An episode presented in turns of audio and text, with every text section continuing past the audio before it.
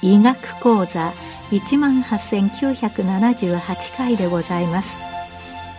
全国の医師の皆様、毎週火曜日のこの時間は日本医師会の企画で医学講座をお送りしています。今日は腰椎椎間板ヘルニアの日帰り手術について、東京医科大学整形外科准教授遠藤健二さんにお話しいただきます。なお、この放送は Microsoft Teams を使用して収録しています。腰椎椎間板ヘルニアに対する新しい治療の選択肢として、近年コンドリアーゼを用いた科学的髄核誘拐術、いわゆる椎間板内酵素注入療法が開発されました。科学的髄核誘拐術は、椎間板内に酵素を含んだ薬剤を直接注射して、コンドリアーゼによる神経の圧迫を弱める方法です。椎間板内酵素注入療法とも呼ばれ、現在日本ではコンドリアーゼのみが腰椎椎間板ヘルニアの科学的誘拐術を行う薬剤として認められております。コンドリアーゼの有効成分は、髄核の保水成分を分解する酵素です。そもそも椎間板は脊椎と脊椎の間に挟まれ、クッションのような働きをしています。その中心に位置するのが髄核ですが、この髄核を何らかの理由で外に飛び出し、神経を圧迫するのが腰椎椎間板ヘルニアです。髄核は保水成分であるプロテオグリカンを多く含み、水分を含んで膨らんだ状態にあります。これは飛び出して神経を圧迫しているヘルニアの髄核も同じです。この髄核に適切な量のコンドリアーゼを注入すると、髄核内の保水成分が分解され、水分による膨らみが適度に和らぎます。その結果、神経の圧迫が改善し、痛みやしびれが軽減すると考えられています。従来はヘルニアに対して薬物、理学療法などの保存療法の後は、内視鏡などの手術が行われておりましたが、保存的療法と手術療法の中間的療法として、このコンドリアーゼの治療が紹介することができます。中間療法としてコンドリアーゼの治療を位置づけることができるわけです。実際の科学的髄核誘拐術の治療の流れは、正しい診断を行うことが重要となります。腰椎椎間板ヘルニアのすべてに対して適用があるわけではありません。腰椎椎間板ヘルニアの形態により、ヘルニアの適用とならない症例があるので注意が必要です。腰椎椎間板ヘルニアは、その形態及び後十字靭帯との位置関係によりよっつの型に分類されますが、コンドリアーゼの適用は後十字靭帯を穿破していない髄核とヘルニアが連続したタイプの後十字靭帯を摘出していないタイプのヘルニアが適用となることが重要です。また、コンドリアーゼはそのアレルギー反応を予防するために、現在では一生のうち一度のみの使用が許されています。にかいめの治療、もしくは頚椎での治療などは適用になっていないので注意が必要となります。ヘルニアの分類と、あとヘルニアのある場所と、実際の痛みの原因が一致しているかどうかを確認するために、コンドリアーゼの使用前には神経根ブロックを行います。神経根ブロックによって痛みの再現性、そして麻酔を注入することで一過性の痛みの疼痛の改善を確認することで、その行為のヘルニアが実際の患者様の痛みの原因となっていることを確認して、それから治療を開始することが重要となります。コンドリアーゼの実際の手技ですが、コンドリアーゼは X 線透視下で行われ、局所麻酔で行います。ヘルニアのある椎間板内に針を刺し、コンドリアーゼを注射します。その後、しばらく安静とします。約にじゅっぷんからさんじゅっぷんの手技で終了します。これらの手技は、透視室、血管造影室、手術室など、その施設の環境に応じて行われます。また、当日のみで日帰りで行うこともあれば、術前にいちにち入院し、状態を見て、そして注入し、翌日副作用のないことを確認して退院する施設、また当日にコンドリアーゼの注入を行い、いっぱくだけ安静にして翌日退院する、このみっつのパターンが施設によって選択されております。この科学的髄核融解術は大変有効であり、適用をしっかり守ればななじゅうごから はちじゅっパーセント ぐらいの方が有効となります。ただ、手術と違って即日的な効果は少なく、数日から数週、あるいはさんかげつ程度かかって治療の効果が出る方もいらっしゃいます。また、アナフィラキシーといってアレルギー反応が重篤な薬剤の副作用として危惧されております。皮膚のかゆみ、呼吸器の症状、腹痛、吐き気など消化器症状、視野が狭くなるなど視覚症状が出ることがあるので、もともとアレルギー体質の方には非常に適用を注意しなければなりません。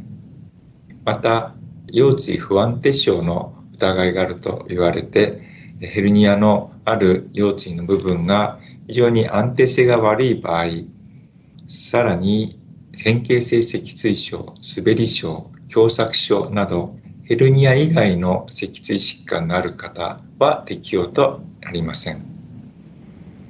妊娠中の方、妊娠している可能性のある方、授乳中の方も適用にありません。骨粗しょう症、関節リウマチのある方も適用がありませんので、注意が必要です。これらの注意点を守って行うことで、安全に、そして比較的効果ある治療として、科学的髄核融解術は近年だんだんと普及しているわけです。繰り返しになりますが、従来の保存的治療と手術的治療の中間的な治療として、非常に今後髄核融解術は普及し、多くの方々に仕事をたくさん休まずに職場に戻れる、生活に戻れるという可能性を含んだ大変期待できる治療だと思います。コンドリアーゼの適用なんですが、コンドリアーゼは以前その場所で手術を行ったヘルニアが再発した場合にも使用することはできます。手術後の再発手術は大変リスクを伴うので、これらの患者さんに対するコンドリアーゼは非常に良い適用だと思います。ヘルニアのタイプの中で外側ヘルニア、脊柱管の外に髄核が出たようなヘルニアに大変効果があることも知られております。一方で、ヘルニアに石灰化、骨棘が含まれているような場合は、コンドリアーゼでは骨を溶かすことがないので、そちらは適用がありません。スポーツ選手、または働き盛りの若い方などは、現場をなかなか長期に離れることができないので、手術を決断する前に一度コンドリアーゼを行って、その結果を見て手術に移行するということもありだと思っております。コンドリアーゼの効果は、翌日、翌々日に痛みの変化が出る方もさんわり程度はいるのですが、手術と違って酵素が椎間板の水分を取っていくのにある程度時間がかかるので、早い人でにしゅうかん程度、長い人でさんかげつ程度痛みの改善に時間がかかることがあることも知っておいてください。ヘルニアの行為に関してはよんごが一番やられることが多いんですけれども、にさんさんよんよんごエルごエスいち すべての椎間で可能ですが、頸椎に対する適用は現在ありません。こちらはテコンドーの大変有名な選手ですが、テコンドーの試合に出られないヘルニアがいちねんぐらい続いていたんですが、コンドリアーゼを行い、現場に復帰することができました。だいたい現場に復帰できるのは一流の選手であってもさんかげつ程度はかかるので、そちらの方も注意が必要です。コンドリアーゼの作用基準は、髄核の主な成分であるプロテオグリカンを構成するコンドロイチン硫酸を特異的に分解し、プロテオグリカンの保水能を低下させ、椎間板内圧を下げる働きがあります。腰椎椎間板ヘルニアの形態分類とヘルニコアの適用とならない症例があります。腰椎椎間板ヘルニアは、その形態及び後十字靭帯との位置関係によりよっつの型に分解されます。一番良いヘルニコアの適用症例は、後十字靭帯下脱出型といい、後十字靭帯を穿破しない髄核の脱出ヘルニアです。また、コンドリアーゼの適用となりづらい症例としては、髄核がわずかに膨隆し、線維輪の最外層を超えない髄核突出型、ヘルニアが後十字靭帯を穿破してしまっている後十字靭帯脱出型、またヘルニアが硬膜外に有利移動している有利脱出型、これらはコンドリアーゼの効果が比較的低いと言われております。国内臨床試験においてコンドリアーゼを髄核内に投与した際に、コンドリアーゼが到達しにくい場所にヘルニア片があると考えられるトランスリガメンタスエクストリュージョンは対象から除外されています。また、ヘルニア片がすでに髄核から遊離しているセクエストレーションについても除外されています。これらの適用を守った場合、コンドリアーゼの効果は約ななじゅうごからはちじゅっパーセント あると考えられております。代表症例を述べます。さんじゅうななさいの女性ですが、理病期間は ごてんごかげつありました。エルよんじゅうご の椎間板ヘルニアで、こちらは後十字靭帯を穿破していない形のヘルニアで、神経根ブロックを行っても効果がなかったため、コンドリアーゼの投与を行いました。投与後にしゅうかんで疼痛は改善し、さらに エムアールアイ でもヘルニアの縮小を認めております。さんかげつの時点、疼痛は全くなくなり、 エムアールアイ においてヘルニアはほぼ消失という状態でした。コンドリアーゼの全国での件数は年々増えております。にせんにじゅうねんにおいては、腰椎椎間板ヘルニアの手術は約半分に減少し、髄核融解術の治療に置き換わっているという現状があります。当院では、外来受診の後、X 線や エムアールアイ 画像によりヘルニカの適用があるかを脊椎専門医が判定します。そしてヘルニカの適用となった場合、医師より詳細な説明を受け、そして入院前の手続きを行います。入院はにはくみっかで行われ、前日に入院し、直前の状態を再度チェックします。翌日、コンドリアーゼの注入を血管造影室で行います。約さんじゅっぷんほどの主義、局所麻酔で行います。当日及び翌日の朝に副作用のないこと、治療の経過をチェックし、そして退院となります。就業はその後、特に制限はないので、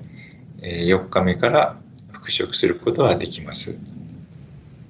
そして効果はにしゅうかんぐらいである程度の変化がある方が約半分あり、残りの半分はさんかげつ程度の経過の中で改善する方が多いのが現状です。ただし、アレルギー体質の方などは数日後にアレルギー反応で全身が痒くなったりすることがあるので、注意が必要となります。このコンドリアーゼは大変簡便で有用ですが、ヘルニアの正しい診断、ヘルニアの脱出タイプによる治療の選定、生涯でいっかいしか使用できない、アレルギーなどの合併症の対処が重要であり、脊椎外科専門医による診断と治療が重要となるんです。以上です。どうもありがとうございます。今日は腰椎椎間板ヘルニアの日帰り手術について、東京医科大学整形外科准教授、遠藤健二さんにお話いただきました。なお、この放送は Microsoft Teams を使用して収録いたしました。